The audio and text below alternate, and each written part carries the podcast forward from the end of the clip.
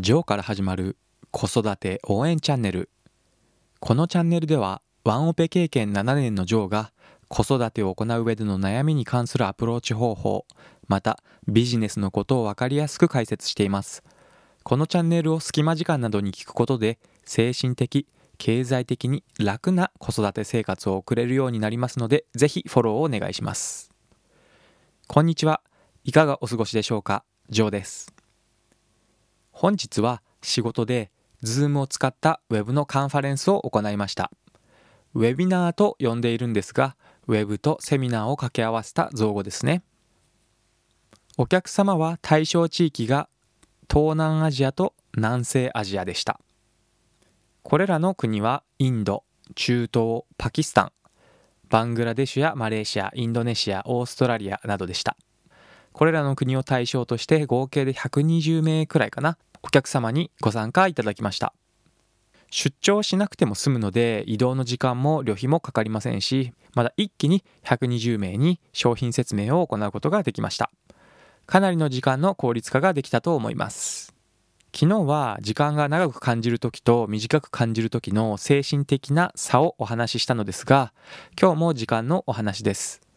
ウェブツールを使った時間節約の効果というお話をさせていただきたいと思います。今日行ったウェビナーのことに話を戻しますと、これまで普通に出張ができていた時は、お客様の会社を訪問して、まあ多くても1社で10人くらいの人と打ち合わせを行って製品の説明を行うというものでした。もちろん1回の出張で数社回ってから帰国していたので仮に3社回ったとしても多くても30人くらいのお客様としか打ち合わせができませんでしたそれが Web ツールを使うと一気に120人への商品や技術の紹介ができるのです。また先ほども言いましたように移動の時間もかかりませんのでかなりの時間の節約ができました。仮に飛行機で出張に行くことを考えて例えばインドネシアの場合で考えると成田や羽田から8時間ぐらいかかります。そしてお客様の会社が空港の近くではないことを考えると片道だけで丸1日かかってしまうんですね。よって往復で考えると2日間もかかります。これはかなりの時間ですよね。2日あったらできることを考えるととても多くの時間を節約できていることがわかります。また数年前から Web ツールを使った会議を行っていたのですがお客様の会社によってはセキュリティの問題があるとか言ってそのような Web ツールを導入していない会社もたくさんありました。ただ皆さんすでにお察しの通りで新型コロナウイルスにより完全に必要に迫られて一気に普及したのでこれこそピンチはチャンスと言えるような状況かと思いますこのように時間の節約という意味では場所を選ばずに多くの人へのセミナーを開催できるというのはとても素晴らしいことだと思います。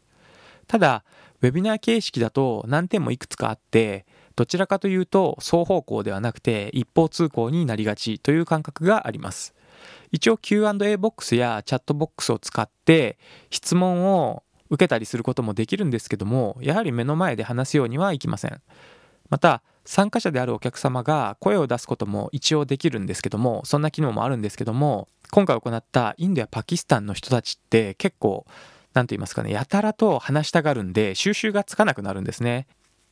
質疑応答のセッションで質問を受け付けていたんですけどもよくよく話を聞いてると質問ではなくてただ自分の経験を話していてそこで話を終えたりするんですねですので途中でずっこけそうになったりします日本語であればまだうまくいくかもしれませんが、英語だとこちらもネイティブではないので、収集がつかなくなることを考えると、リスクが高いので、テキストでの質問を受け付けて、それに口頭で答えていくという形式としました。こういう点では、ウェビナーの改善できる余地はまだまだありそうですし、実際に対面で行うことも、また出張ができるようになったら、完全にウェブだけでの対応のみとはいかなそうです。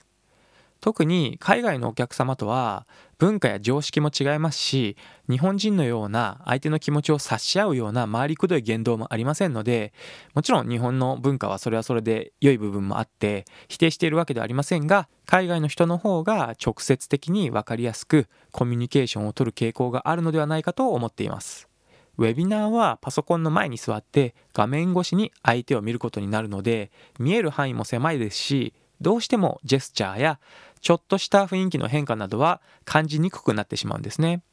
このような制限もあるんですけれどもアイデアというものは制限の中でしか生まれないということをよく聞くので制限というものの中にはアイデアを生み出すチャンスがたくさん隠れているんですね今回のウェビナーで考えると画面越しではなくて実際に自分がその場にいるような感覚になれる VR などが利用されてくるのではないかと思っています将来的に VR がこのようなミーティングにも使われるようになるともちろん社内の会議や実際の仕事でのちょっとした電話の代わりにお互いが対面にいるようなコミュニケーションができるようになるでしょう。そうなれば離れて暮らす両親や親戚などとも帰省せずともすぐに会うことができるようになります。また月並みですがその先を考えてみると観光や海外への旅行など実際にその場に行かなくてもいった感覚になれるようなサービスが出てくるのではないかと思います。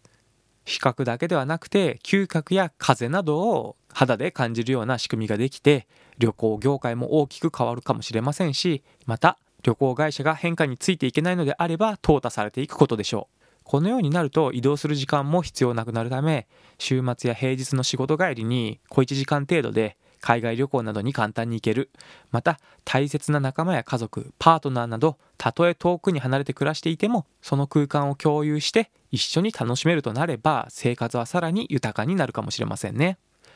私がこのようなアイデアを考えつくということはすでに同じようなアイデアを持っている人はたくさんいて実現する日もそう遠くはないでしょう。なんだかワクワクしてきませんか？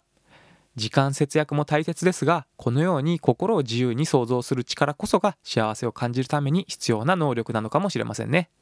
そんなことをニヤニヤして考えながら本日の話を終了とさせていただきます。それではまた次回まで。最後まで聞いていただきありがとうございました。じゃあまたね